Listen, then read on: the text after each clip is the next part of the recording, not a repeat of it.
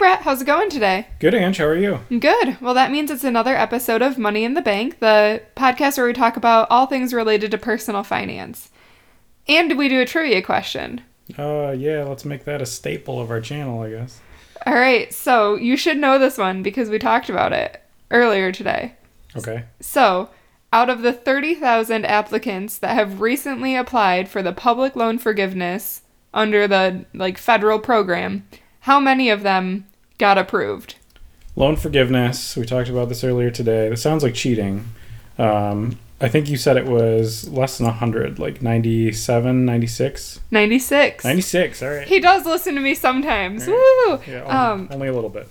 So that was when I first saw that news article, I was like, that can't be true. Like 96 out of 30,000.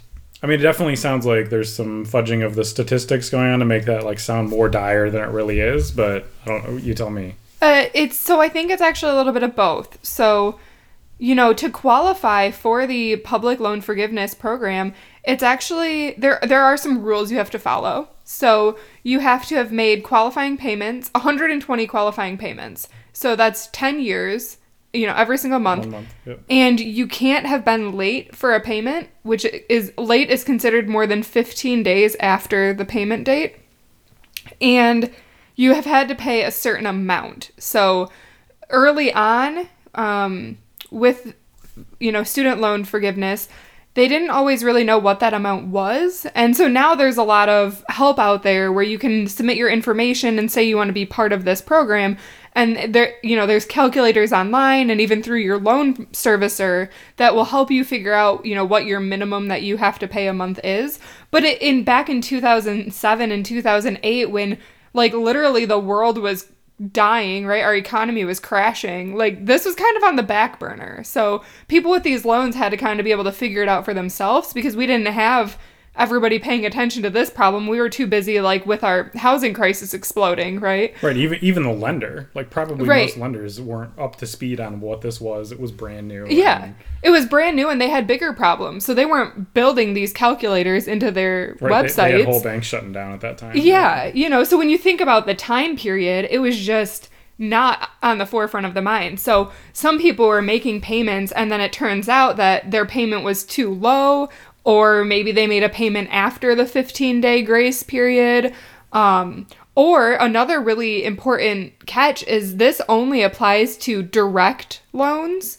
So there was, you know, there's different types of loans. There's direct, there's indirect, there's private loans, public loans, and even beyond that, you know, there's over the course of student loan history, they've called them a million different things, and there are certain loans that used to be issued by the federal government still that just simply don't fall into this bucket of forgiveness program. Okay. So you do have to make sure you have the right type of loan, which is a direct loan, and you need to make sure you made those 120 payments not more than 15 days late, and that all of those payments were the right minimum amount that you needed to pay to qualify. Right. So so it's it's probably good to explain that this program isn't just like something that you're a part of, right? It's it, I mean they call it a program, but it really it's at the end of a certain duration when you think you have met all these requirements, you can then apply to see if you've actually met all the requirements, right? So you paid the loan for 10 years, you never had any late payments, you always paid what you were supposed to pay and never like paid minimums or only interest or whatever, right? So you met all the qualifications. And then so now uh, it's been 10 years since it got started in 2007, right? Fall, 2007, Fall yeah. 2007. Um, now those 96 there are 96 people that met those requirements. They always paid on time. They always paid a little, like either more or equal what they were supposed to. They had the right type of loan. And then the other 29,903 people didn't follow something correctly or didn't have it set up right or didn't understand the program and they've been a part of it for 10 years, right? Right. So so what happens to them now? So, a couple different things depending on which part they didn't qualify for. So, as I mentioned, you have to have a direct loan. So, it turns out that, you know, there's a lot of people that th- they're, they had a different type of loan. They just don't qualify. They just need to pay off their loan themselves. Right, they will Um, never they will never they- qualify. yeah. And I, I want to say this type of loan starts with a P, but I can't remember the name off of it off the top of my head. But the number one thing you should do is you can go on the there's a website called studentaid.ed.gov so or you can just type in you know federal student aid and this is an, uh, from the US Department of Education this website and they spell out the details of this is the type of loan you need to have and these are the ones that do not qualify so there's about four loans issued from the government that do qualify and four that do not so you have to have one of the qualifying loans and if you don't have that, you can never qualify. You can't get that changed. It was set up that way when you signed your loan documents and you can't go back on that, right? Right. And if you're not sure, look it up on the website and call your mortgage lender. And right, if you don't have access to like the web portal or whatever to look it up. Yep. If, like, if there's like a question about it, definitely look it up if this applies to you. Yes. So if that applies, you're out of luck. Um, the second one being uh, check your payments. So maybe you say, well, I've made 120 payments, but go back um, and try to, and, and this is where you need to kind of contact your learn your loan service provider because I can't necessarily answer these questions for you, but um, go back and look at your payment history and then email them or contact somebody from your loan service and say, you know, can you tell me if all of these were the minimum qualifying amounts or what years did I not have minimum amounts? Because what can happen is maybe, you know, back in 2008 when we were kind of still unsure about some of this, you decided to sign up through, you know, okay, I have this forgiveness where I can just pay interest only payments. Well, interest only payments aren't necessarily enough. It needs to be 10% of your take home pay, is like kind of the threshold that they set in general for most of these. Uh, but again, don't quote me on any of this because it's very specific. Like that's why this is so confusing, is it is very specific to your situation as well. So depending on your income requirements, you know, it could be more than that ten percent. Um, but Okay, but so, there's so the, what the government is asking for in this program requirement is kind of a moving target. right? it's a minimum for this particular program, which is different than minimums for other programs that we'll talk about later. Okay. So, for this program, just use the calculator provided through your loan service provider or through the federal government and put in your income and your loan balance and it'll spit out your the monthly payment you need to have. So then you can look back at all the monthly payments you've made and say, "Okay, for from 2008 to 2009, I was making too low of payments, so now I need to do two more years of payments to get my 120 qualifying Right. payments." Right, and, and as you look back at the year, you need to calculate what your income was during that year, not what it is today. Correct. Obviously. Um, but but that'll be a good way to just kind of show you like how many more payments do I need. And this is something that I've also heard from people that the government will actually kind of help you with when you do apply for this. So part of the reason another misleading statistic is there might be more than this 30,000 that is going to get approved, but this process takes a very long time. I actually knew somebody who submitted back in May and they are still waiting to hear anything about this. Oh wow. Yeah. Um, but part of the reason for that is when they get your application, um, they're actually giving pretty good feedback on if you get rejected. They say you only had you know 110 out of 120 payments. Um, so I don't know if they're going to continue providing that good of feedback, which is why I'm telling people who maybe are a year or two out from applying to kind of start looking at some of this yourself. But if you've already applied, just know you might get some good feedback to know, like, here's what I need to do before I can reapply.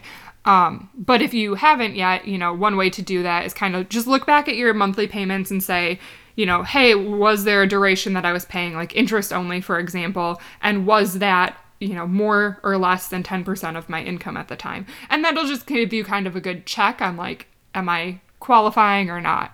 Um, and another thing that you can do on kind of as well is um, when you go back and look at your monthly payments is see were any of them more than 15 days late and if they were that payment will not count so you need to make an so you just have one to pay one more month to make up for that. yes Right. On then you can- time. and then you can reapply. Yeah. Yes. Uh, and so those are kind of what you need to do for this particular program. Um, one other thing that I did look up because I think this is a huge thing that not everybody knows is under some loan forgiveness programs, when you get the amount forgiven, that actually counts as income for the year.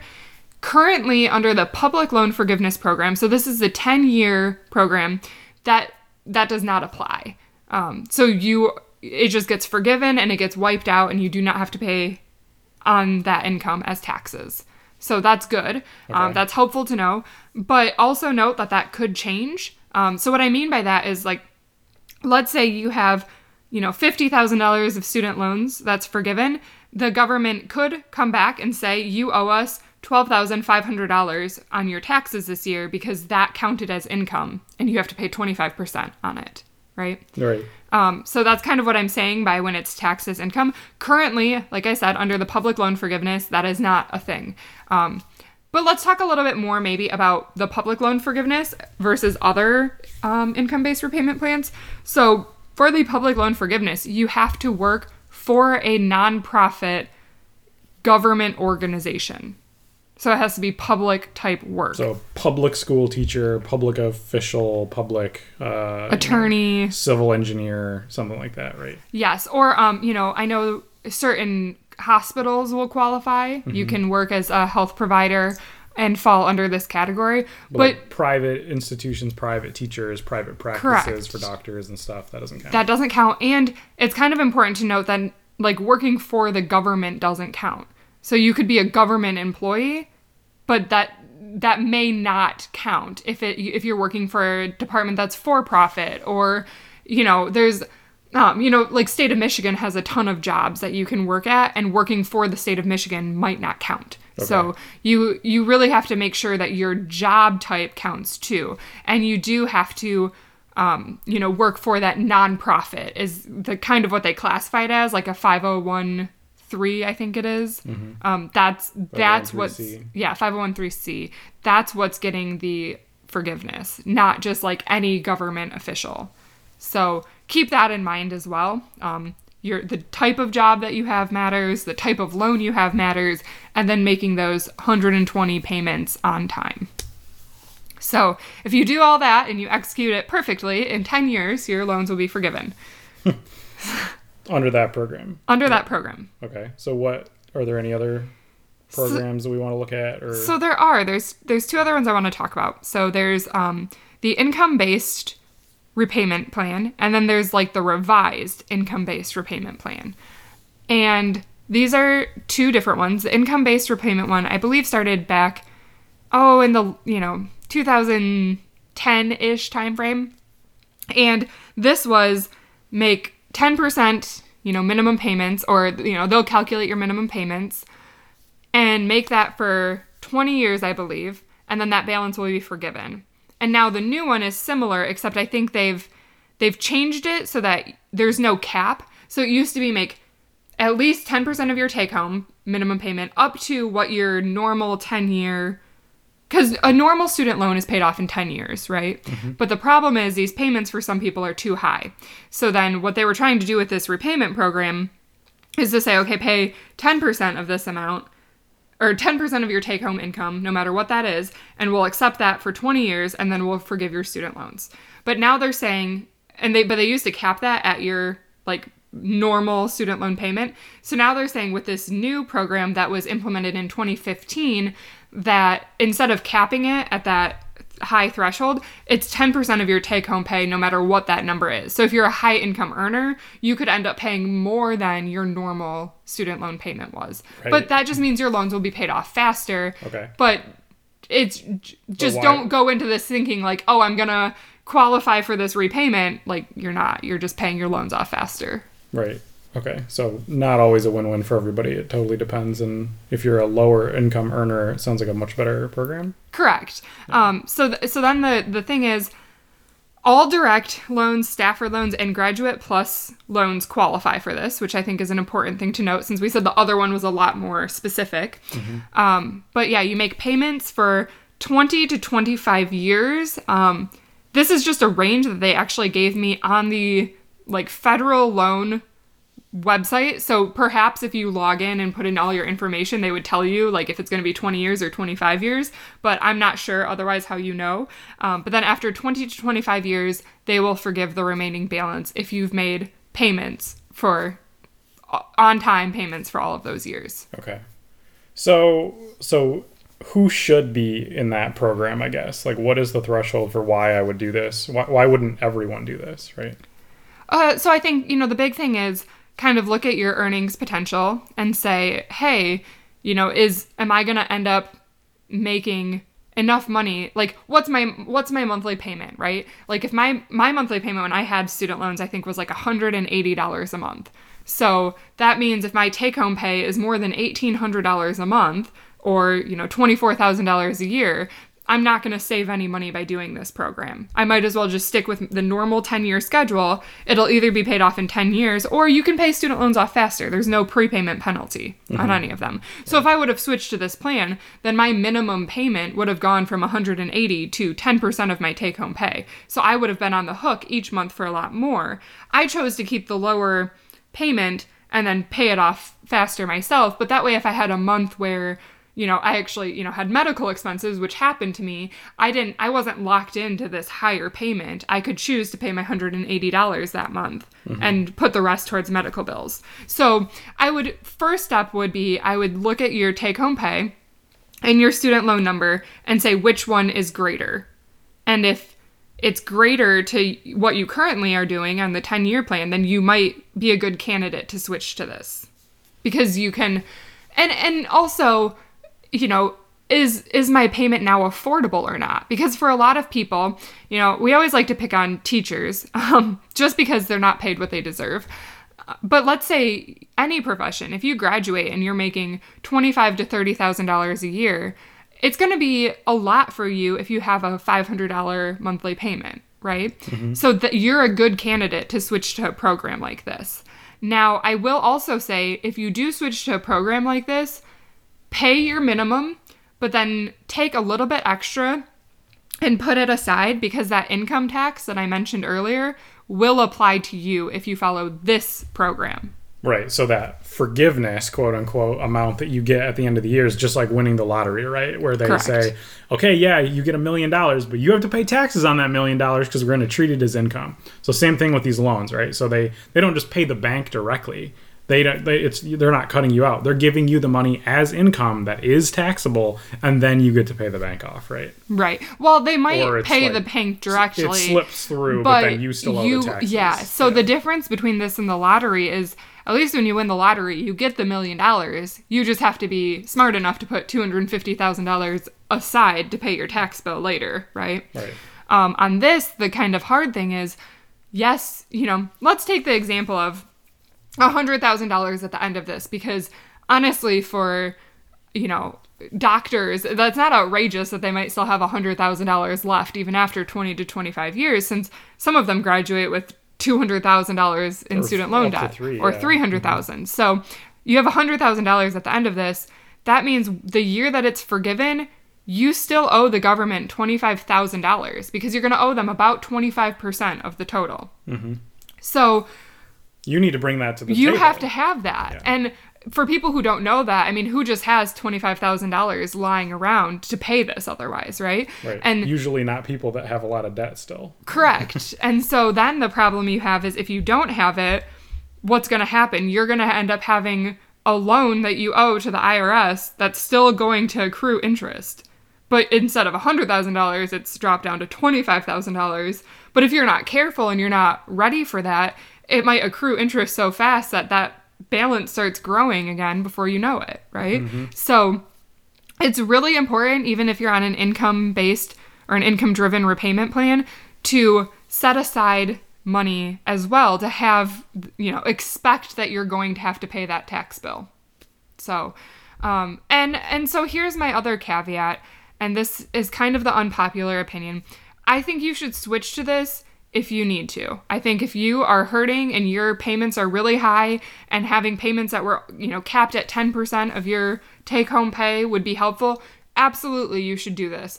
I don't think you should think it's a guarantee because none of these programs are set in stone and recently several of them have been put back on the chopping block eh, you know for federal budgets and federal cuts so i don't want to scare anybody but at the same time be prepared that these programs may not always be around you might not you might make payments for 20 years and then they might take this program away and they, they they're not locking you in it's not like you're guaranteed to get this right Right. And I mean, uh, on the other side of the coin, the you said that 5.5 million is what was paid off for those 96 people. um, Yes. of the debt that was repaid.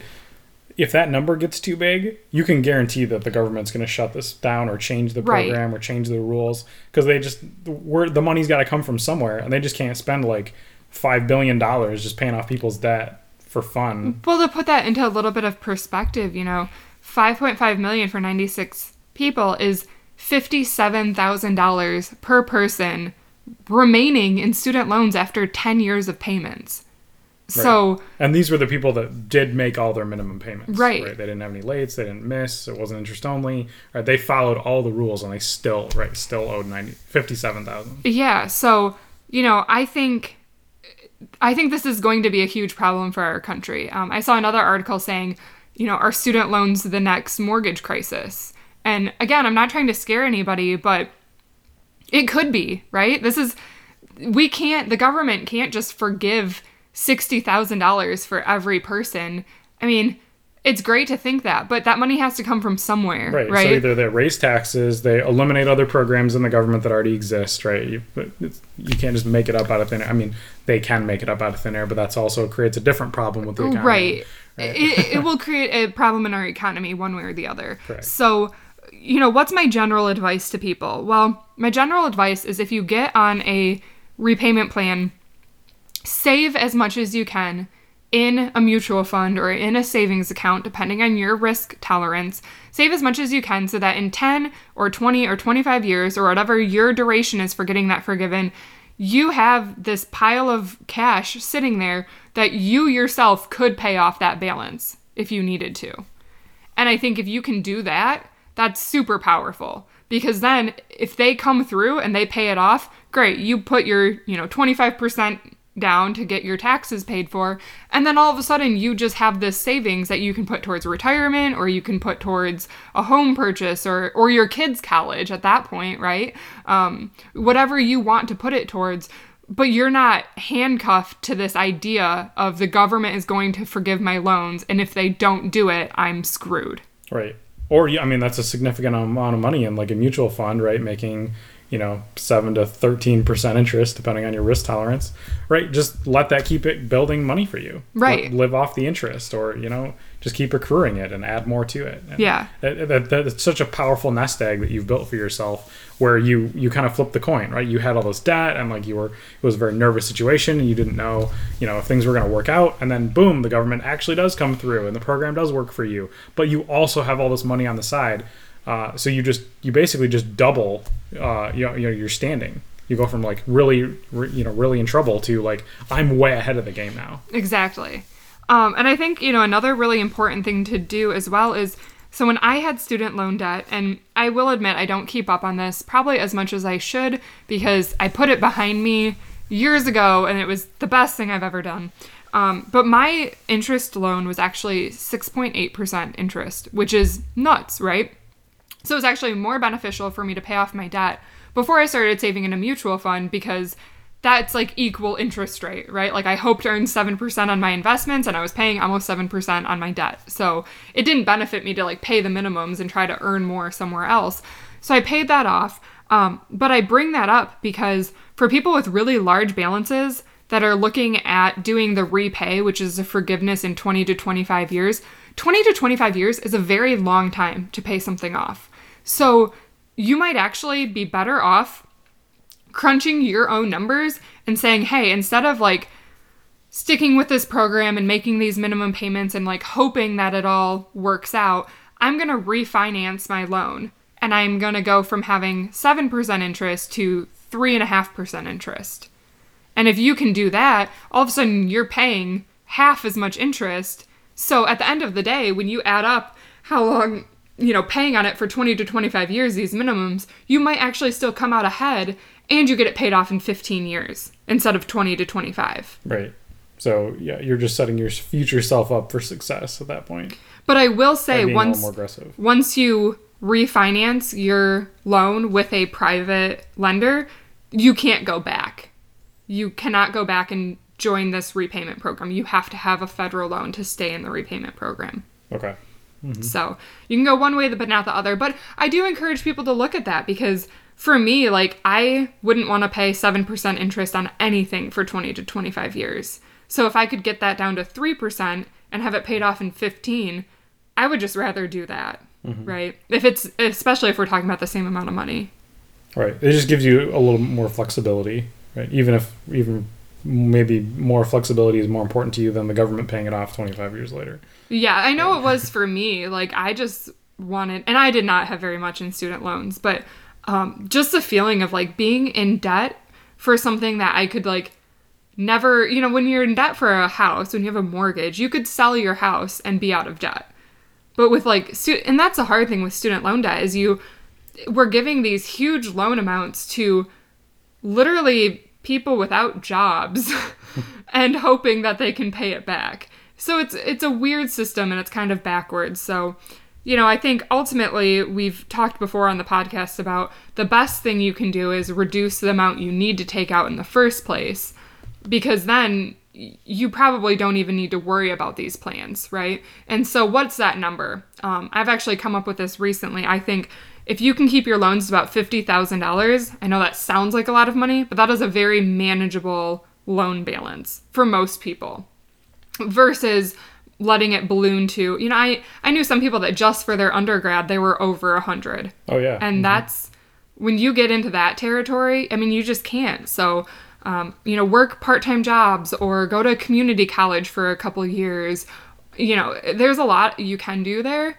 to make the cost come down and do that it's worth it you know don't don't feel like you need to go to this like really prestigious school for all four years because honestly, you can go to community college for two to three years and then transfer and get the same degree that everybody else is getting. Right. No employer would know the difference. Yeah. So I know, yeah, the college that I went to had a program like that with the local community college, and like I know, I know several people that went through that program, and they that was the right choice. They definitely won over everybody else, Right. like for sure.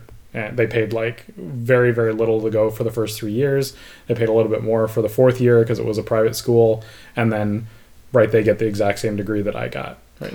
Yeah, and let me let me say one more thing about this because I actually went to college for all 4 years. I went for a specific program that I could not go to community college for. Um, but I also kept my costs down by like living off campus and being super frugal and you know working really hard in the summers and during the school year to come up with money to pay for things, which are all good things to do. But I was talking to somebody recently and they were like, "Oh, I don't know how I'm going to afford to pay for my kids' college." And I was like, "Oh, you know, why not just send them the the community college in our town is great and they partner with big name universities across the entire state that you can transfer to very easily. And I believe that it costs on average like 1500 a semester to go there or something like super inexpensive, right? Maybe 3000 a semester, somewhere right around there. And I said, "Oh, you know, why not send them up the road to the community college?" And they were like, "Oh, well, you know, they're 18, they need to have the college experience." And here I am thinking, but is the college experience where you live on campus and you you know, pay for the full year tuition, is that worth $30,000 a year? Right. Like, is it? Because for me, I would not probably have gone to the school that I went to if I didn't get the scholarships I got. Um, so it made it very affordable for me to go there. But would I have paid $30,000 a year to go to the school I went to? Probably not. I probably would have sucked it up and stayed in state and made it work somewhere, right? So, you know, don't feel like you have to have this college experience. You don't need to. Like, you can grow up and you know be a responsible little adult at 18 to 19 and have a very good life like not following the path that everybody else does Yeah, I mean, I, I mean, I went to a private school. I lived at home. I commuted to school because it was only 15 minutes away, 20 minutes away, and that saved me a tremendous amount of money. and right? you visited friends at other colleges on the weekends Right, I so you still got yeah. that college experience yeah, because I went to the private school. Like I was only like an hour and a half from Michigan State. So yeah, on the weekends I'd go down there and spend, you know, go down there Friday night and spend, you know, the whole weekend there and do that very frequently, like all four years that you know we were in college. And that was a great experience. I loved those experiences. That was such a fun thing to do, especially because then you know I didn't have to clean up. So yeah so you know just keep all of that in mind like it's uh, on both sides of the token right like keep your student loans as low as possible when that's something you can control And then on the other side, when you already have these student loans, do the right thing for you. But that, you know, everyone talks about these repayment programs like it's the only option. And they are good options. And, you know, hopefully we've explained them in more detail so people kind of understand what they are. But don't be afraid to say, hey, this is a good option, but refinancing at a lower interest rate and paying it off faster is the right option for me and my family.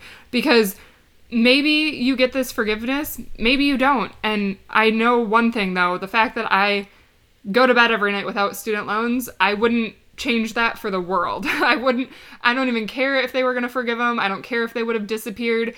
I paid them off. It felt really good. And now, you know, six years later, I've moved on. right.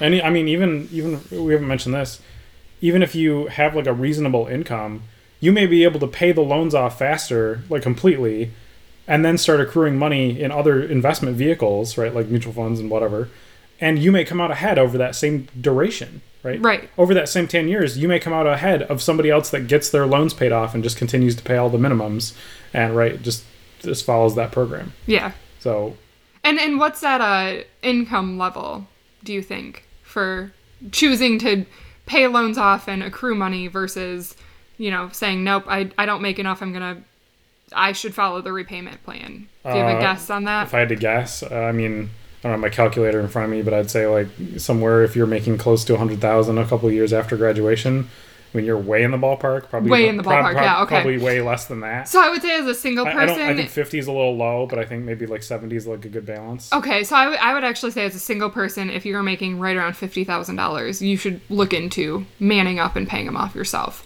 Um, over that, right? Fifty can be like the midpoint. Um, but also like if you're making over forty, like paying off your student loans shouldn't feel hard. And if it feels hard, it's probably because you have too many other expenses in your life that are high. Um, and this is for single people. Uh, it's totally different if you're, you know, a, a single parent with two kids making forty thousand.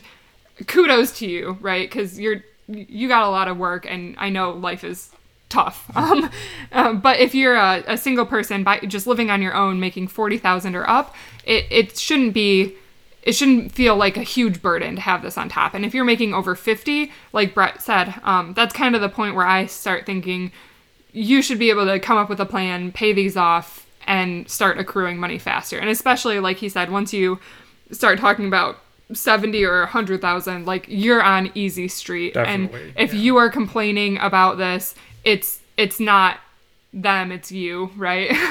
um, so and if, if you're like, nope, you're wrong, and you want to send me your income or or your budget, I can I can probably point out areas that you're spending too much money in. Um, because I was making right near that fifty thousand point living in Chicago, paying off my student loans in a year. So um, if I can do that in a, I would say at least a mid medium cost of living city. I know it's not as high as like New York or San Fran, um, but I really think if I can do that in, in a you know median income or cost of living city, then most people should be able to do that on that same salary anywhere else. Because I didn't, and I didn't even save as much as I could have, right? I didn't have a roommate. I paid for my own one bedroom apartment. Um, so I did a lot wrong and I still got it paid off. Um, and, and that was another good point that when we were talking about this earlier, Brett made is, you know, everybody's base living expenses are the same. So, you know, when we issue, when the government issues these numbers that says, you know, like $17,000 per person is what everybody needs to have a median basic cost of living in this country of, you know, food and health and whatever. Th- that applies to everybody. And so if you're over that, if you're if you're like spending $40,000 per person per year in your household, like you are living a life of luxury and you could cut it back.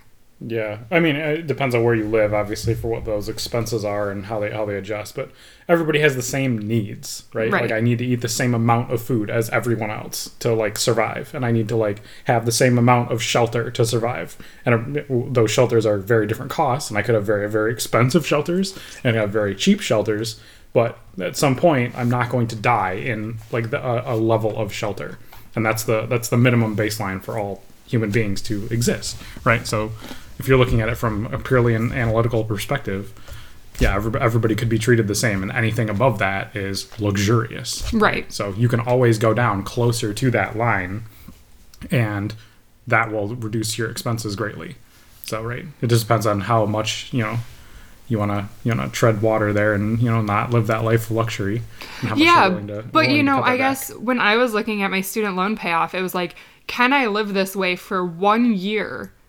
To not have this debt anymore. Right, because you can you can you'd be surprised at how much you can really dial that back, right? If you need to, just temporarily, sure. Right. And then like start ratcheting up again. But when you once you've realized like where you can live with, and you know like most of my friends and everybody that I know growing up, you know we are all middle class or above, right? So most people have never even been down that line. They've never been below like you know seventy five percent above that line.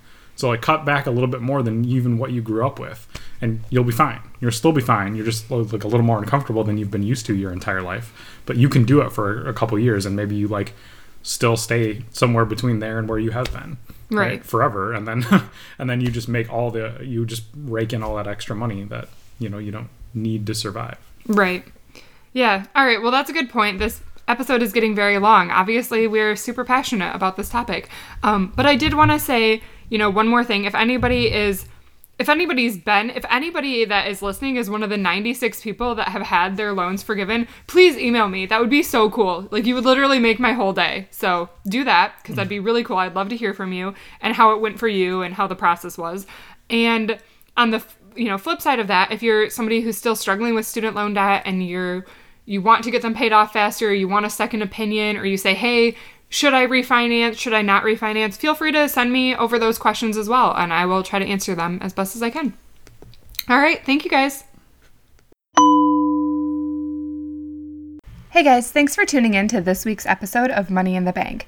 Make sure to subscribe to us on the iTunes or Stitcher app so that you get weekly alerts every time we post a podcast.